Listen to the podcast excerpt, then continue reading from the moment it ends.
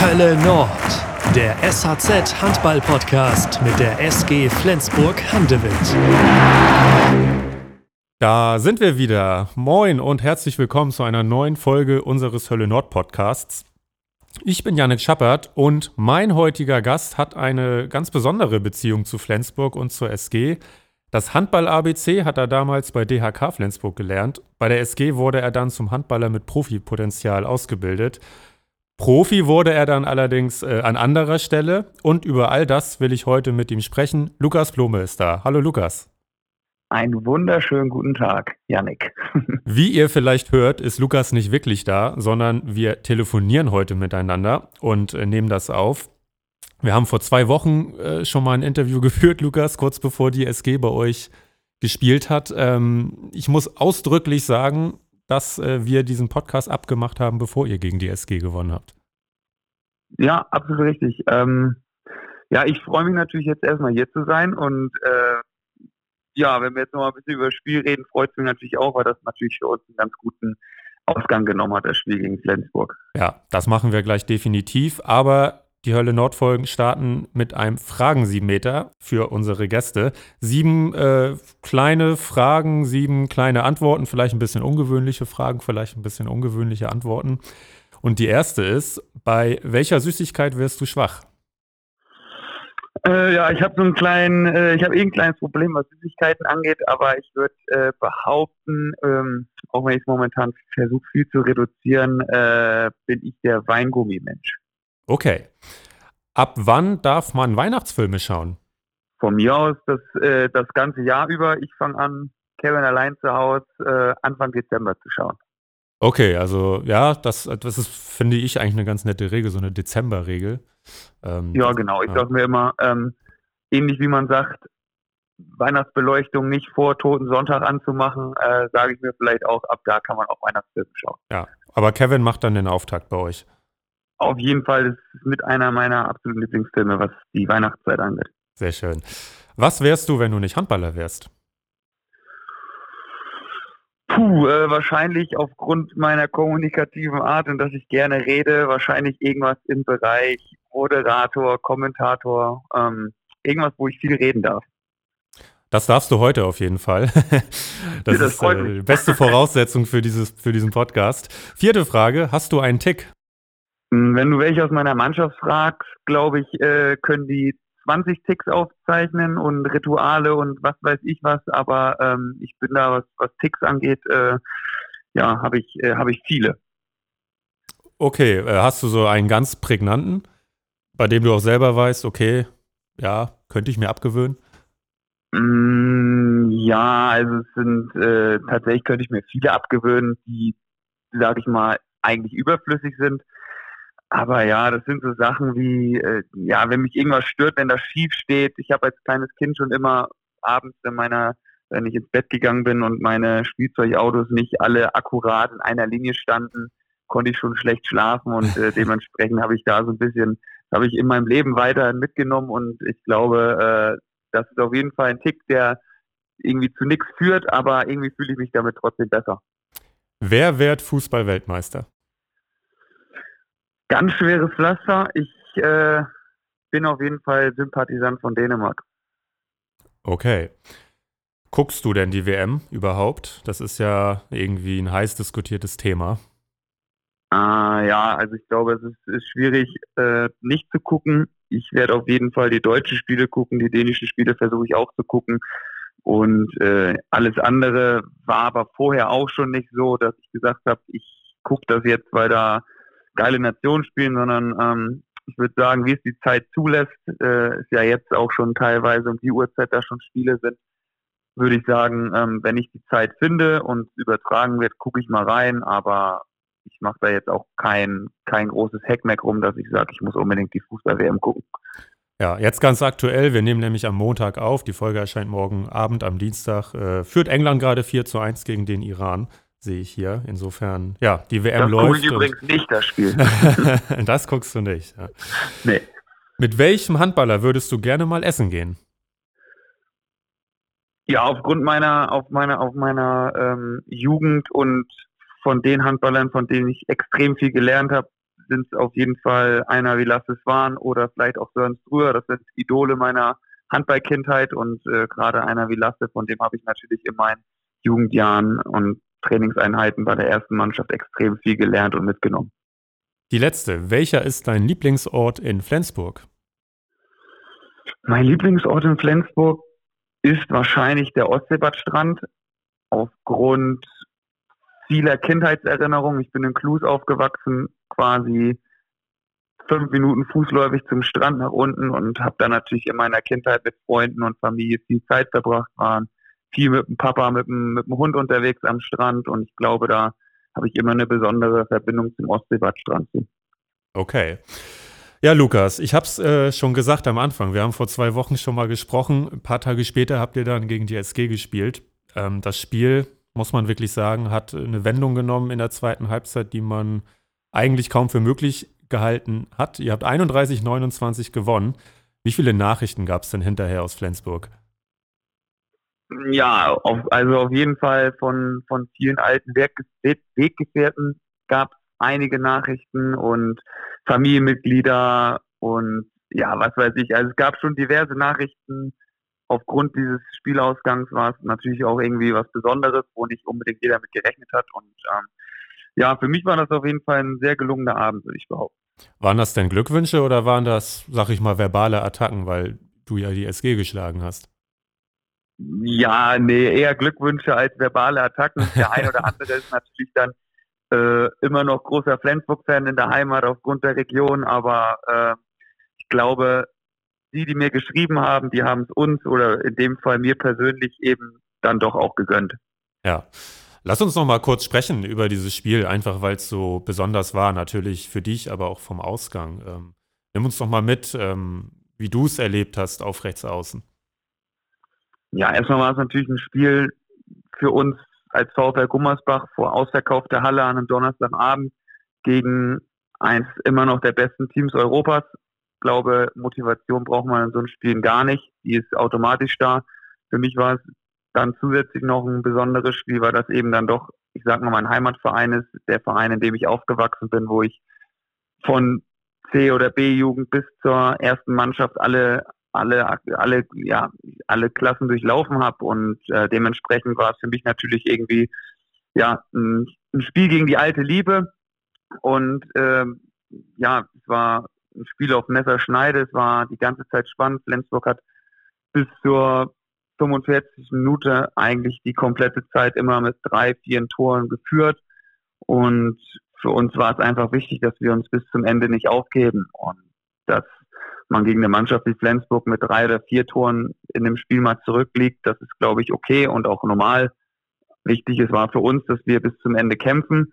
Vielleicht Kleinigkeiten, die Flensburg äh, ja zu Fehlern zwingt, äh, ausnutzt. Und ich glaube, das hat jeder, der das Spiel gesehen hat, haben wir geschafft, das haben wir gemacht. Und ja, am Ende waren wir dann der glückliche Gewinner nach 60 Minuten.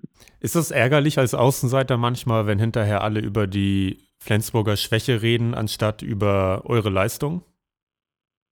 Naja, für uns ist erstmal wichtig, dass man über uns redet. Ich glaube, das, das gibt uns auch irgendwie ein bisschen ein gutes Gefühl dafür, dass wir unsere Arbeit auch richtig machen. Wir sind ein Aufsteiger, dass wir äh, oben im, in der Tabellen oder im Tabellenmittelfeld stehen, wo wir jetzt stehen, das war unser Ziel, äh, weil wir über unsere Qualitäten wissen dass wir dann so große Mannschaften wie Flensburg zu Hause schlagen können, gibt uns natürlich noch ein besseres Gefühl.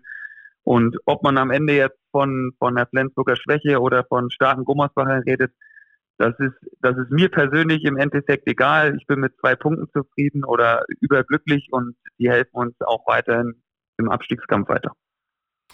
Wir haben dich extrem emotional erlebt in dem Spiel.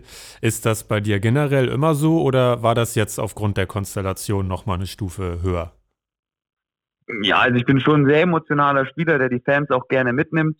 Ich glaube, jeder, der mich auch persönlich kennt, weiß auch, dass das nichts Gestelltes ist, sondern dass das eher was ist, was in dem Moment eben so aus mir heraussprudelt, um vielleicht auch ja die Emotion gerade in so einem Spiel wie gegen Flensburg dann eben mitzunehmen, weil wir die Fans um so einen Gegner zu schlagen, eben brauchen.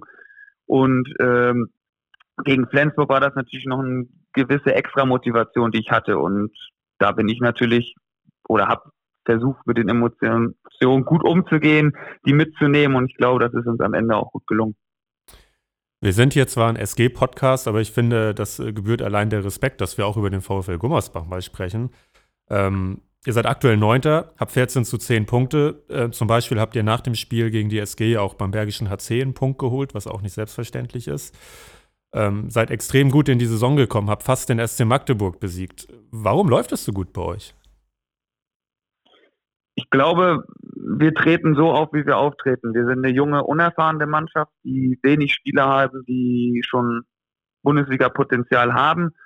Und genau das macht uns vielleicht aus, dass wir ja uns in gewissen Aktionen nicht ganz so viel Gedanken machen, was könnte passieren, wenn, sondern wir machen einfach. Wir spielen unser Spiel und wenn wir unter Stress sind und wenn wir unter Druck sind, dann haben wir immer noch an der Seitenlinie äh, Gorgi als Trainer, der uns den Druck eben nehmen kann, weil auch wenn Gorgi als Trainer vielleicht noch nicht ganz so erfahren ist, hat er diese Erfahrung als Spieler eben bei den Top-Top-Vereinen in Europa gespielt und der kann uns dann eben genau in so einer Situation den Druck nehmen und kann uns kann uns dazu verleiten, dass wir auch in so einer Situation befreit auftreten und dann eben so Sensationen oder gute Spiele wie gegen Flensburg eben machen können. Gudjon Valor Sigurdsson ist äh, Goggi.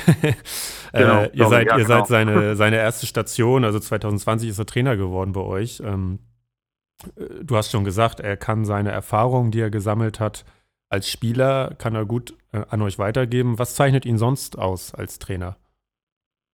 Ja, ich finde, er ist extrem akribisch, was sowohl unsere Fehler angeht, was aber auch Videoanalyse und Gegnervorbereitung angeht. Und ich glaube, das macht uns eben aus. Wir, wir analysieren viel, wir versuchen unsere Stärken weiter aufs Spielfeld zu bringen und versuchen viele Schwächen des Gegners auszumachen. Das klappt, das klappt mal mehr, das klappt mal weniger gut, gar keine Frage. Ich glaube, das ist aber auch normal, weil sich eben die Gegner und anderen Bundesligisten auch auf uns vorbereiten. Und ja, Goggi ist wie gesagt einer der wohl besten Linksaußen, die es jemals gab. Der hat äh, bei Vereinen wie Barcelona, Kiel, Paris und was ich jetzt noch alles aufzählen könnte, gespielt. Und der hat eben viele Titel geholt, der hat aber auch viele wichtige Spiele verloren und das hilft uns eben auch weiter, um genau mit diesen Situationen umzugehen. Und ich glaube, das macht Goggi aus. Er ist ein eher ruhiger Trainer, der, der versucht sachlich und, und direkt mit uns umzugehen und das klappt oder beziehungsweise fruchtet das bis jetzt sehr gut. Ja, ja, ich glaube, man kann ihn ohne Zweifel als einen der prägenden Linksaußen des Jahrtausends äh, bezeichnen, weil er ja auch wirklich fast das ganze Jahrtausend äh, gespielt hat, das bisherige. Absolut, absolut. Ja. Ähm, du persönlich hast äh, jetzt 54 Tore auf dem Konto. Ähm, als Außen wird man natürlich ein Stück weit auch immer an den Toren gemessen. Du bist bester Feldtorschütze beim VfL. Ähm, wie ist deine Rolle in der Mannschaft? Ja, ich bin jetzt mit jetzt dann neuerdings 28 Jahren auch viertältester Spieler in der Mannschaft. Das ist auch noch eine ungewohnte Situation für mich, weil ich mich doch noch gar nicht so alt fühle eigentlich. Äh, das ist aber dem geschuldet, dass wir dann doch auch die jüngste Mannschaft der Liga sind. Ich selber bin natürlich auch, was Bundesligaspiele vor der Saison angeht, sehr, sehr unerfahren, habe keins vor der Saison gehabt und ähm, ja, bin aber trotzdem auch schon fast mit am längsten in der Mannschaft äh, beim VfL kennen, kennen die Abläufe bei uns, kennen die Stadt, kennen das Umfeld gut und ich glaube, äh, ich versuche einfach mit meiner Art, die eigentlich immer positiv und lustig ist, äh, immer gute Stimmung in die Mannschaft zu bringen. Ich versuche mit meinen Spielanteilen, mit meinen Toren, auch wenn ich als Außen natürlich immer viel auf die Mitspieler angewiesen bin, das läuft ja bis jetzt immer ganz gut oder bisher ganz gut, äh, versuche so viel Sicherheit wie möglich zu vermitteln und ähm, ja, versuche als, als erfahrener Spieler dann eben auch vorwegzugehen. Kannst du uns mal erklären, was die wirklich großen Unterschiede sind zwischen der ersten und zweiten Liga? Oder sagst du, die sind am Ende des Tages gar nicht so groß? Ja, doch. Also ich finde gerade, und das ist ein großer Punkt in der zweiten Liga, es, wird sehr, sehr viel mit Kraft und Durchsetzungswillen und Einzelaktion gemacht. Und ich finde, dann ist die erste Liga im Vergleich doch, doch nochmal viel, viel intensiver, was Schnelligkeit, Tempospiel und das Ganze angeht. Und da merkst du, merkst du schon einen großen Unterschied. Ich als Außen laufe natürlich viel und habe hab wenig damit zu tun, 1-1-Situationen zu suchen. Aber ja, dieses Beilaufen lassen und, und schnell weiterspielen, das ist in der ersten Liga doch nochmal ganz, ganz anders als in der zweiten Liga. Ja. Ähm, jetzt am Sonntag spielt er beim THW Kiel. Dabei wünschen wir euch natürlich ganz besonders viel Erfolg. Und du kannst da ein bisschen Wiedergutmachung betreiben bei den SG-Fans. ja, absolut. Ich glaube, ähm, auch das wird das nächste Highlight-Spiel. Auch da kommen wieder für mich persönlich ähm, viele aus der Familie in die Halle und das freut mich natürlich in erster Linie. Aber äh, wichtig ist, dass wir da auftreten wie in den letzten Spielen. Wir fahren nicht nach Kiel, um uns irgendwie abschlachten zu lassen oder ähm, mal zu gucken, was so geht, sondern wir fahren dahin mit dem gleichen Ziel wie auch gegen Flensburg. Wir wollen, wir wollen offenes Spiel haben und am Ende zwei Punkte mitnehmen. Ja. Gestern hat die SG unentschieden in Melsung gespielt. Ähm, wir sprechen da jetzt nicht drüber. Wir sprechen auch generell äh, nicht über die etwas, äh, ja, schwankende Situation bei der SG, äh, weil ich glaube, du da ja auch gar nicht so die Einblicke hast oder täusche ich mich da? Äh, man kriegt das natürlich mit und man hat natürlich auch noch seine Kontakte in die Heimat und davon sind natürlich auch immer noch viele, ich sag mal, Fans, Angehörige, wie auch immer und äh, ja, natürlich, also kriegt man nicht so viel mit, als wenn man vielleicht selber wieder dabei wäre, aber so ein bisschen was bekommt man trotzdem mit, ja. Und äh, wie ist da so deine Meinung? Ich meine, 18 zu 8 Punkte sind nicht das, was man von der SG kennt.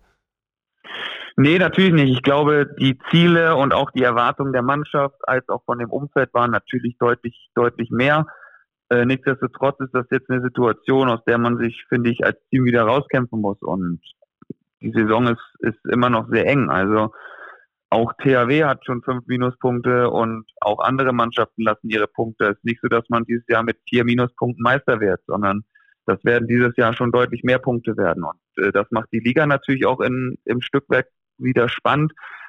Was die Fans natürlich auch wieder glücklich macht, würde ich behaupten, als vielleicht eine Saison zu haben, wo Kiel mit null Minuspunkten Meister wird. Und ich glaube, dass das ist auch wieder gut. Und Flensburg geht jetzt einfach daran, dass die, dass die ihre, ihre Leistung wiederfinden, dass die Verletzten zurückkommen. Und ähm, ja, ich sag mal, wenn der Kopf der Mannschaft fehlt, in dem Fall mit, mit Jim, dann, dann ist das natürlich eine, eine besondere Situation.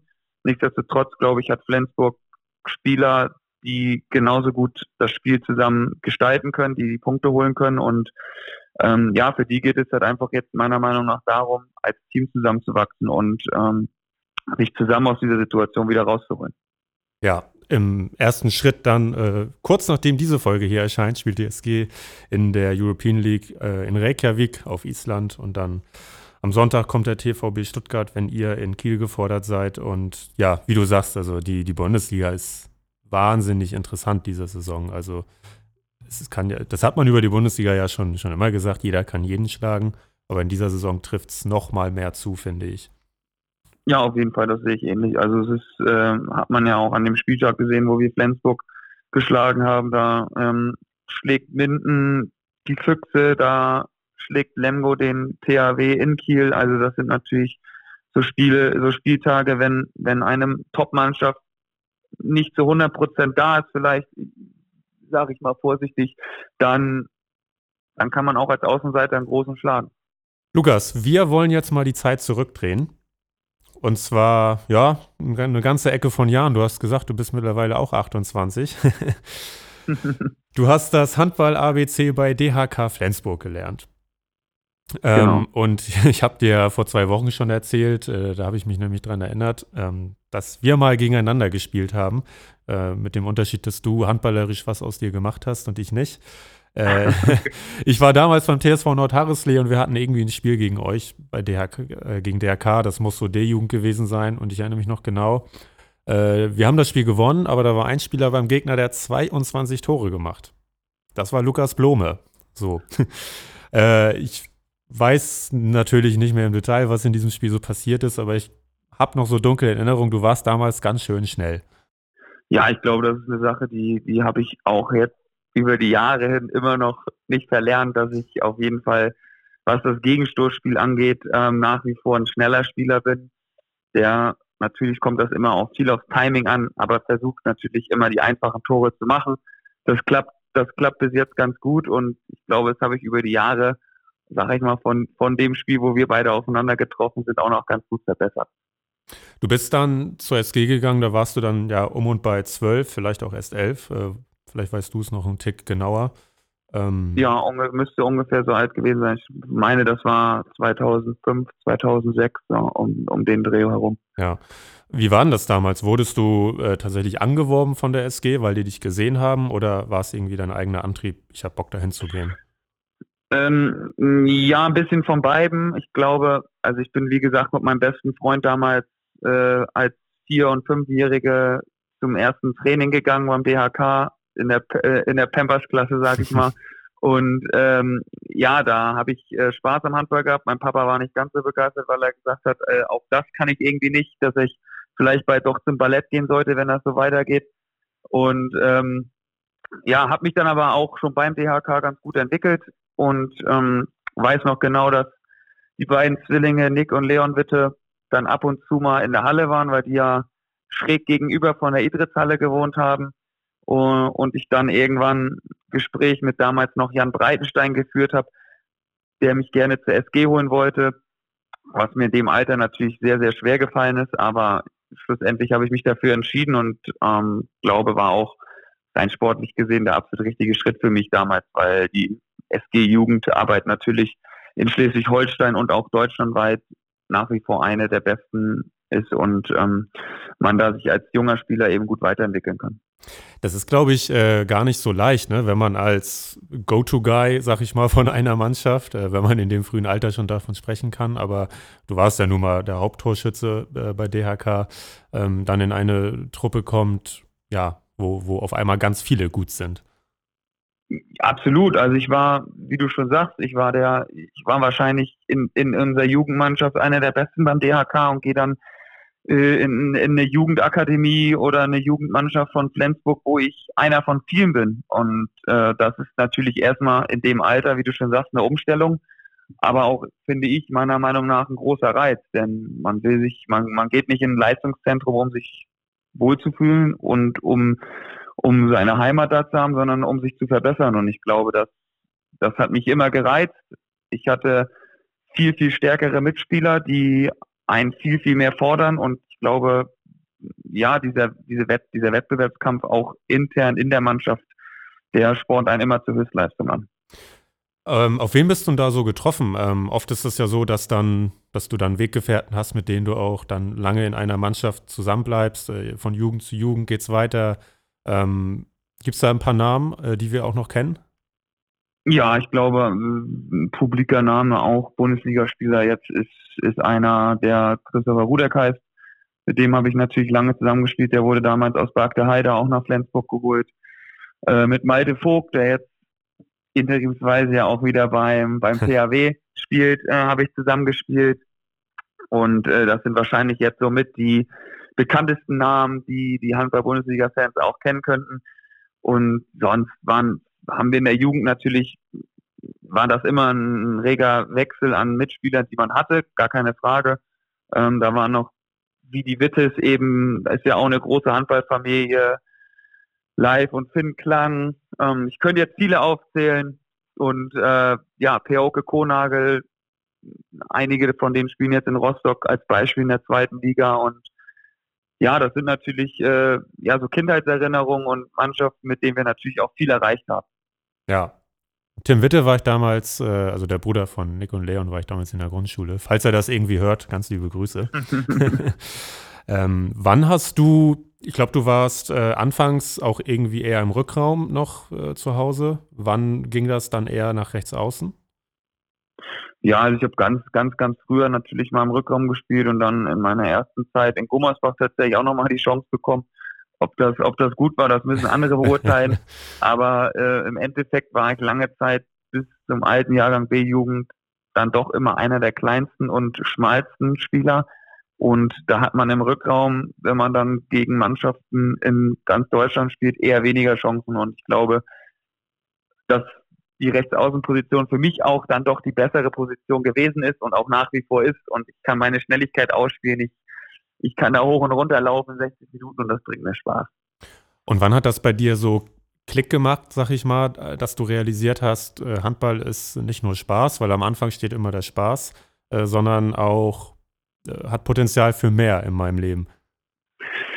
Wann das war, weiß ich gar nicht so genau. Ich, aber ich kann mich nur erinnern, dass ich äh, wie gesagt, immer der kleinste und schmalste war, hatte dann auch, ja, schon so ein bisschen die Probleme, dass ich, dass ich mich da selbstvertrauensmäßig nicht so wirklich durchsetzen konnte. Ähm, bin dann in dem einen Jahr in vier Monaten 20 Zentimeter gewachsen und ich glaube, dann kriegt man automatisch auch mehr Selbstvertrauen, wenn man dann größer ist. Dann war es so, dass ich das erste Mal zur Jugend- bzw. Junioren-Nationalmannschaft eingeladen wurde und äh, von da an ging das eigentlich steil bergauf für mich. Durfte dann erst Trainingseinheiten sogar bei der Bundesligamannschaft mitmachen, habe Vorbereitungen 2012 das erste Mal die Vorbereitung bei der SG in Schweden mitgemacht und das sind natürlich so Sachen, da realisierst du, dass du vielleicht die Chance hast, auch mal dein Geld mit diesem Hobby, womit es mal angefangen hat zu verdienen und ähm, ja, wo das jetzt hingeführt ist, das, äh, da bin ich ganz glücklich drüber.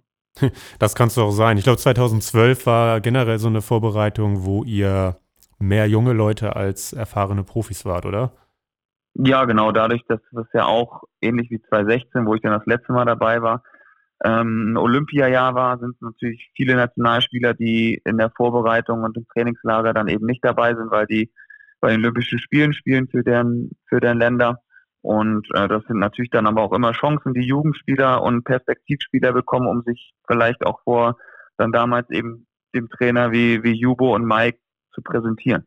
Ja, ich meine ja auch, ähm, dass zum Beispiel ein Hampus Wanne damals in diesem Trainingslager, wenn mich jetzt nicht alles täuscht, äh, auch mal vorbeigeschaut hat und mittrainiert hat und ja scheinbar ja, genau, Eindruck das, hinterlassen hat. Das war, glaube ich, sogar 2012, wenn mich nicht alles täuscht, dass Hampus im Probetraining war. Ein Simon Jepson war ein paar Jahre später im Probetraining dabei und äh, die haben es ja auch nicht zu ganz schlechten Spielern gemacht, würde ich behaupten.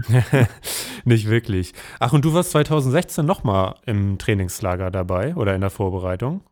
Ja, genau. Also ich war ja dann, bin ja im März oder Ende Februar 2015 nach Hamm gegangen per Zweitspielrecht, hatte aber Vertrag für die bis Saison 2016, 2017 und dann hat Mike mich angerufen, ob ich, ob ich Lust hätte, die Vorbereitung in Flensburg mitzumachen. Das habe ich natürlich auch dankend angenommen, weil auch wenn viele prägende Spieler bei den Nationalmannschaften und den Olympischen Spielen da unterwegs sind, sind trotzdem die Spieler, die dann noch dabei waren, weil sie vielleicht angeschlagen sind oder ähm, ja eben nicht ausgewählt worden, immer noch Spieler mit extremer Erfahrung. Gerade einer wie Holger hat mir dann in dem, in dem Jahr auch extrem weitergeholfen, weil der eben ja, erfahrungsmäßig einer der, der Top-Spieler war in der Mannschaft und ja, das hilft so jungen Spielern auf jeden Fall immer ordentlich weiter. Ja. War dann der, du hast gerade gesagt, Februar 2015 bist du ähm, zum HSV Westfalen gegangen. War das irgendwie ein Rückschritt äh, für dich oder war es einfach nur logisch? Mm, ja, also für mich war es natürlich in erster Linie erstmal schwer. Ich konnte mir bis dahin nicht so wirklich vorstellen, mal von zu Hause wegzuziehen so wurde ich so ein bisschen vor vollendete Tatsachen gestellt. Ich habe es einfach gemacht. Und rein sportlich gesehen muss ich sagen, war es für mich absolut der richtige Schritt, weil, und so ehrlich muss man ja nun mal auch sein, ist es eben so, dass es für Jugendspieler beim Spitzenclub wie Flensburg eben schwer ist, Fuß zu fassen. Ich glaube, man hat eher die Chance, wenn man viel Spielerfahrung sammelt und äh, das sowohl in der zweiten als auch ersten Liga vielleicht eher mal die Chance hat, irgendwann zurückzukommen, als aus der Jugend eben direkt hochzukommen. Und ich, das habe ich in dem Fall eben gemacht. Ich habe mich versucht, ähm, durch viele Spielanteile in Hamm zu einem zu einem guten Zweitligaspieler zu entwickeln und dann irgendwann den Sprung in die Bundesliga zu schaffen. Und äh, das habe ich das habe ich dann ja auch im Nachhinein geschafft. Und ich glaube, ja, dass es eben, wie schon gesagt, sehr, sehr schwer ist, als A-Jugendlicher Fuß zu fassen in der Bundesligamannschaft dann. 2017 mhm. hat die SG ja äh, Bogdan Radivojevic durch Marius Steinhauser ersetzt. Äh, warst du da auch irgendwie ein Kandidat? Weißt du das? Äh, ob ich da ein Kandidat war, weiß ich tatsächlich nicht. Zu der, zu der Zeit hat man nicht mit mir gesprochen. Ob ich es mir gewünscht hätte, wäre vermessen zu sagen, dass ich sage, nee, äh, ja, also ja, natürlich hätte ich es mir gewünscht, gar keine Frage. Ich glaube da, dass ich immer noch so jung war, dass ich gesagt habe, ich würde alles tun, um im Bundesliga-Kader der SG zu rutschen. Und ähm, das war dann eben nicht der Fall. Ob man da vielleicht persönlich auch ein bisschen enttäuscht war, dass man die Chance nicht bekommen das, das, das weiß ich jetzt nicht mehr, das ist auch zu lange her. Ähm, Im Nachhinein muss ich aber sagen, glaube ich, war es für mich trotzdem auch der richtige Schritt, dann noch in Hamm zu bleiben und um mich da eben weiterzuentwickeln. Ja, und als es das Doppelspielrecht nicht mehr gab, war es wahrscheinlich auch emotional ein bisschen leichter, ne? Weil dann, dann warst du ja davon wirklich gelöst und hattest ja, deine genau, neue feste Fall. Heimat sozusagen. Genau, und ähm, ja, die Entwicklung stand dann eben für mich im Vordergrund und ich, mir war es, wie gesagt, als junger Spieler immer sehr, sehr wichtig, viel zu spielen, weil man halt, wenn man viel spielt, kann man eben die meiste Erfahrung sammeln und dann ist es natürlich eine coole Sache, bei der SG mitzutrainieren und auch vielleicht mal mit beim Spiel dabei zu sein und auf der Bank zu sitzen und vielleicht auch mal fünf bis zehn Minuten zu spielen. Aber wenn man wirklich das Ziel hat, Bundesliga-Profi zu werden, glaube ich, ist es wichtig, dass man viel Spielanteile sammelt. Ja. Gerade im jungen Alter eben. Mhm. Ja. Hast du, hattest, hast du einen Einsatz gemacht für die Profis? Ich habe ähm, drei Champions League-Spiele, glaube ich, gemacht. Das, das, das war natürlich eine, eine ganz schöne Zeit, gerade so als Flensburger Eigengewächs, wenn man diese Traumvorstellung hat, dass die Hölle Nord mal seinen Namen ruft nach einem Tor, war natürlich für mich ein unfassbar emotionaler Moment. Und äh, den werde ich auf jeden Fall auch nie vergessen. Ja, weißt du noch, wer die Gegner waren bei den drei Spielen? Mm, auf jeden Fall das erste Spiel war gegen Gorenje Velenje, das weiß ich noch. Dann war ich bei einem Auswärtsspiel in La Rioja dabei gegen Logroño. Und dann meine ich ja das andere Spiel gegen Wisla Plock. Ah ja, okay. Und, äh, Bin mir aber auch nicht ganz sicher. Könnte okay. auch noch ein zweites Spiel gegen Velenje gewesen sein, im Jahr danach. Okay, ja. Und äh, du hast aber dein Tor gemacht in der Hölle Nord.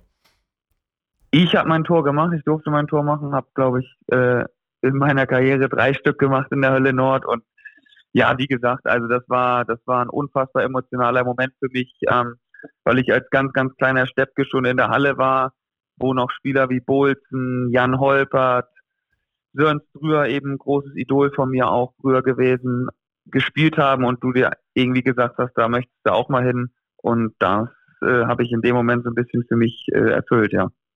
Ich habe gehört, heutzutage, wenn die jungen Spieler, die dann mal mitmachen äh, bei den Profis, ihr erstes Tor werfen, müssen die nicht mal mehr eine Kiste Bier springen lassen. Wie, wie war das damals?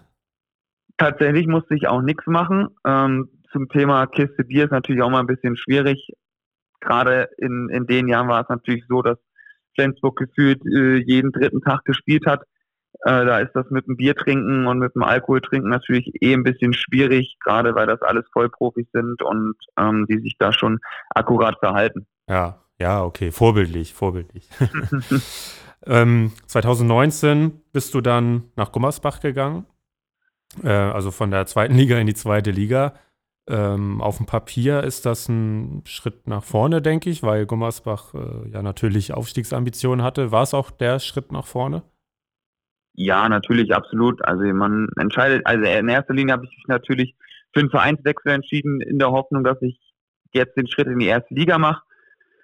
Dass es dann am Ende der Saison so denkbar knapp läuft und man wegen eines Tors absteigt, ist natürlich ärgerlich. Und natürlich war ich auch ein bisschen traurig, aber in erster Linie oder in zweiter Linie entscheidet man sich natürlich auch bewusst für einen Wechsel, für ein neues Umfeld, für eine neue Umstrukturierung für sich selber, um nochmal was anderes zu sehen. Und ich glaube, dass das im, ja, in diesem Business und gerade was die Professionalität der Vereine angeht, für mich auf jeden Fall nochmal ein Schritt nach oben war, weil man auch als Gummersbacher natürlich als Verein sagt, man will zurück in die erste Liga, in die stärkste Liga der Welt und ja, das waren für uns jetzt eben aufgrund von Corona auch drei Jahre in der zweiten Liga, die ich alle mitgenommen habe und äh, ja, trotzdem auch dieses Ziel Aufstieg miterleben durfte. Und ähm, das war natürlich auch nochmal ein unfassbarer Moment. Ja, guck mal, das hatte ich gar nicht mehr präsent, äh, dass du ja bei Gummersbach unterschrieben hast, als sie noch in der ersten Liga waren. Und das war ja, das war ja der Wahnsinn dieser Tag. Das war ja das spannende Titelfinale zwischen SG und THW. Und am anderen Ende genau, der Tabelle genau, ja. dieses völlig abgefahrene, äh, dieser völlig abgefahrene Abstiegskampf, ähm, wo das Spiel, irgendein Spiel musste doch unentschieden ausgehen, ne? Ja, genau. Also es war so, dass, glaube ich, Bietigheim gegen Gummersbach dann eben unentschieden ausgeht und Friesenheim gegen Minden gewinnen muss. Und äh, das ist, dass das so eintritt, die Chance war relativ gering. Am Ende ist es leider so passiert. Wir haben mit ein paar Familienmitgliedern bei meinen Eltern zu Hause in Flensburg dieses Spiel geschaut. Meine Verlobte war so nervös, dass sie ab der zweiten Halbzeit das Spiel gar nicht mehr angucken konnte, mit dem Hund draußen spazieren gegangen ist. und äh, ja, natürlich. Und äh, dann war es natürlich mehr als ärgerlich persönlich für einen, dass es dann am Ende so ein unglückliches, ja, so ein unglückliches Ende genommen hat. Ja, ja, das ist ja, kann man sich nicht ausmalen, unglaublich. Du hast so deine, Sport leider manchmal. Ja, definitiv, ja. Du hast deine Verlobte angesprochen, Kira, ähm, kommt ja auch von hier oben und ihr habt auch äh, was Schönes vor demnächst. Ja, genau. Also wir, wie du schon sagst, Kira kommt aus Harresley, hat auch äh, lange Zeit Handball gespielt, seit diesem Jahr nicht mehr. Sie ist jetzt zu mir nach Gummersbach gekommen und ähm, im Sommer haben wir uns in der Heimat verlobt und werden jetzt im kommenden Sommer, also 23, äh, auch in der Heimat äh, uns das Jawort geben. Sehr schön. Das freut uns. Dafür wünschen wir euch alles Gute. Ja, vielen, ähm, vielen Dank. Ist auch immer interessant, ne, dieser Unterschied zwischen Heimat und Zuhause. Also ich denke, in Gummersbach bist du zu Hause und äh, deine Heimat ist hier in Flensburg. Ja, absolut. Also äh, das ist dann doch, doch noch was ganz anderes, äh, sowohl, sowohl vom Lebensstil als auch vom, von den Gefühlen, die man eben hat, wenn man wieder in die Heimat zurückfährt. Und äh, ja, von daher wird Flensburg immer meine Heimat bleiben und äh, Gummersbach aber auch für mich immer ein Zuhause sein. Gab es denn jemals nochmal Kontakt mit den oder mit Verantwortlichen von der SG? Ähm, von einem konkreten Angebot müssen wir jetzt hier gar nicht sprechen, aber äh, einfach ein Austausch? Äh, tatsächlich stand heute habe ich mit der SG, was Vertragsverhandlungen angeht oder möglichen Wechsel wieder zurück in die Heimat, äh, kein Gespräch gehabt. Nee. Ja, okay. Und wie wäre es im, im, im Fall, wenn? Ja, das ist eine gute Frage. Äh, da habe ich mir Stand jetzt, weil das eben für mich momentan nicht präsent ist, äh, noch gar nicht so viel Gedanken drüber gemacht. Äh, es wäre aber auch gelogen, wenn ich sagen würde, ich würde ich würde absagen, sondern es ist schon so, dass man natürlich dann irgendwie sich Gedanken darüber macht, natürlich gar keine Frage, weil habe ich vorhin schon gesagt, Flensburg immer noch einer der Top-Adressen im Handball ist. Es ist die Heimat von mir und meiner äh, dann Frau und äh, gerade wenn es irgendwann in Richtung Familienplanung geht, ist es natürlich so, dass man, dass man die Familie, was Oma und Opa angeht, natürlich alles vor Ort hat und dass ich nicht drüber nachdenken würde, es wäre gelogen und ähm, ja, bin aber auch ganz glücklich, dass ich mich momentan mit der Situation noch nicht befassen muss, sondern mich voll auf den VW Gummersbach konzentrieren kann, weil wir ja eben noch Großes vorhaben diese Saison und äh, ja. Ja, man soll ja niemals nie sagen. Ähm, Fakt ist aber, wenn man sich im SG-Umfeld umhört, ist es natürlich wirklich der große Wunsch, dass mal wieder jemand aus dem eigenen Nachwuchs äh, das zu den Profis schafft. Darüber haben wir auch hier im Podcast schon öfter gesprochen. Ähm, genauso haben wir aber auch über die, die Schwierigkeiten natürlich gesprochen. Und das hast du ja auch schon gesagt, dass es ohne diesen Umweg einfach gar nicht mehr möglich ist bei den Ansprüchen. Ja, ich glaube, wie du schon sagst, das liegt halt auch an den Ansprüchen, die haben. Ähm, man hat schon auch eine Art Druck, weil man hat eben dieses, dieses Ziel, jedes Jahr Europa zu spielen, am besten Champions League und äh, im besten Fall auch deutscher Meister zu werden. Und ich glaube, dann braucht man eben eine Truppe, die, die sowohl international als auch national sehr erfahren ist. Und da ist das natürlich schon ein großes Risiko, einen vielleicht 18-Jährigen oder 19-Jährigen aus der eigenen Jugend als Zweiten auf der Position mit ins, mit ins Boot zu holen.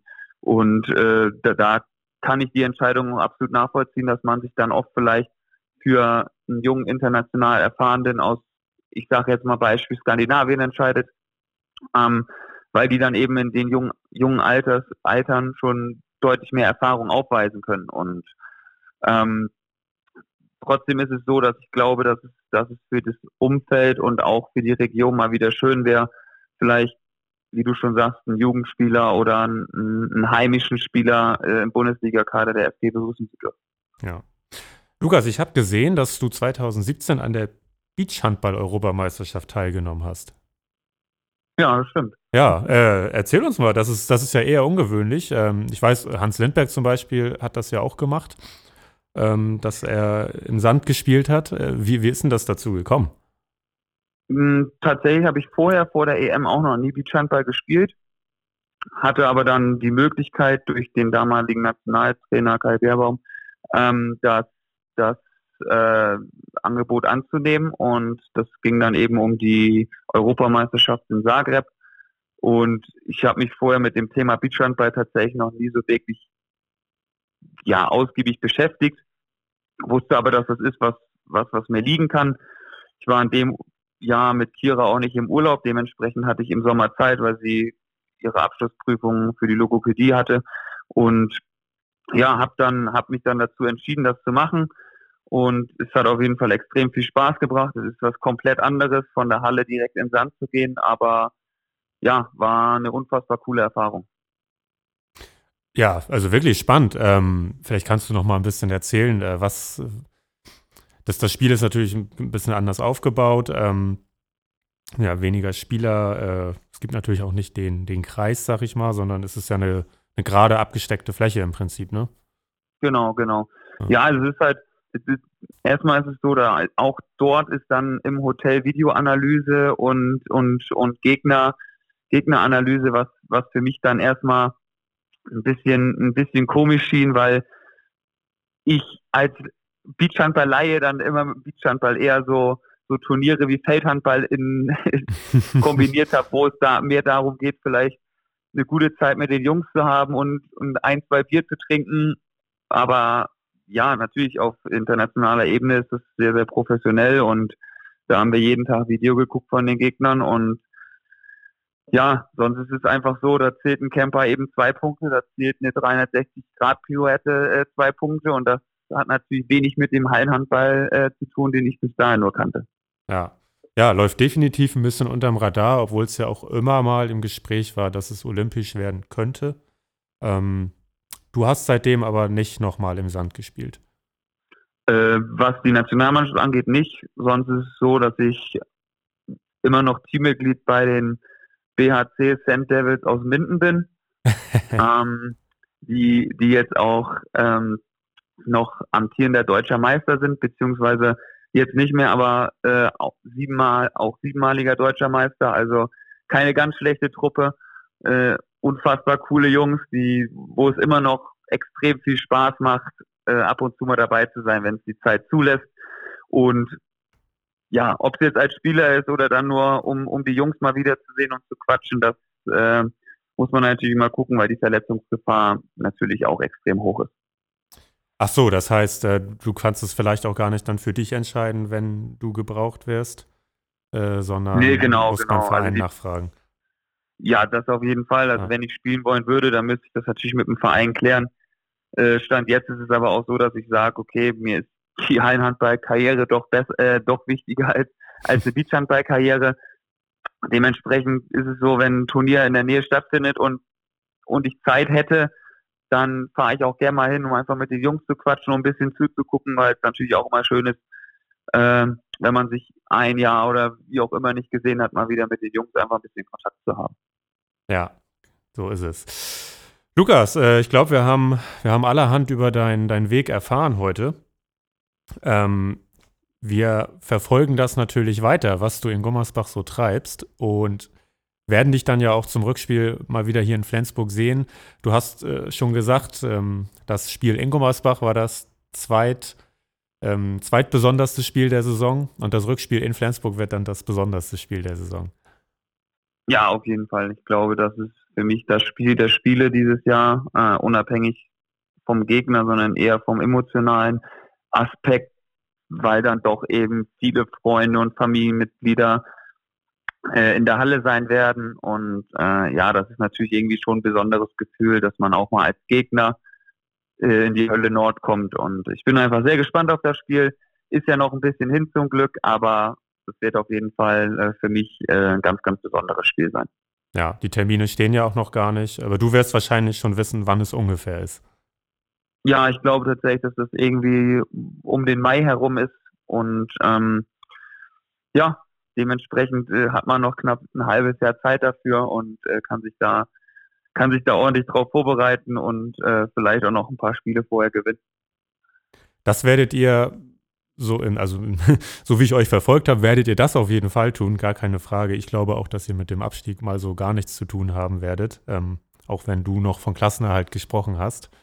Ähm, auf jeden Fall wünsche ich euch viel Erfolg, dir persönlich natürlich auch. Und äh, vielen Dank, dass du dir die Zeit genommen hast heute. Ja, ich bedanke mich auch. Es hat mir äh, extrem viel Spaß gebracht, auch mal über die Vergangenheit und äh, sogar die alte Vergangenheit, was die ganz, ganz äh, alte Jugend angeht, nochmal zu sprechen. Und äh, ja, hat mir auf jeden Fall sehr gefallen. Und an euch da draußen. Vielen Dank fürs Zuhören. Ähm, alle Hölle Nord-Folgen gibt es auf saz.de, Spotify, Apple Podcasts und überall sonst, wo es Podcasts gibt. Erzählt gerne weiter, was wir hier machen, wenn euch das gefällt. Ähm, denn wir freuen uns natürlich über jede Zuhörerin, jeden Zuhörer, ähm, die dann zuhören. Und ja, ansonsten hören wir uns in zwei Wochen wieder in der Hölle Nord. Bleibt gesund genießt den Auftakt der Weihnachtszeit und guckt vielleicht, äh, so, wie, so wie Lukas, schon mal in die ersten Filme rein. Ähm, bis bald. Ciao.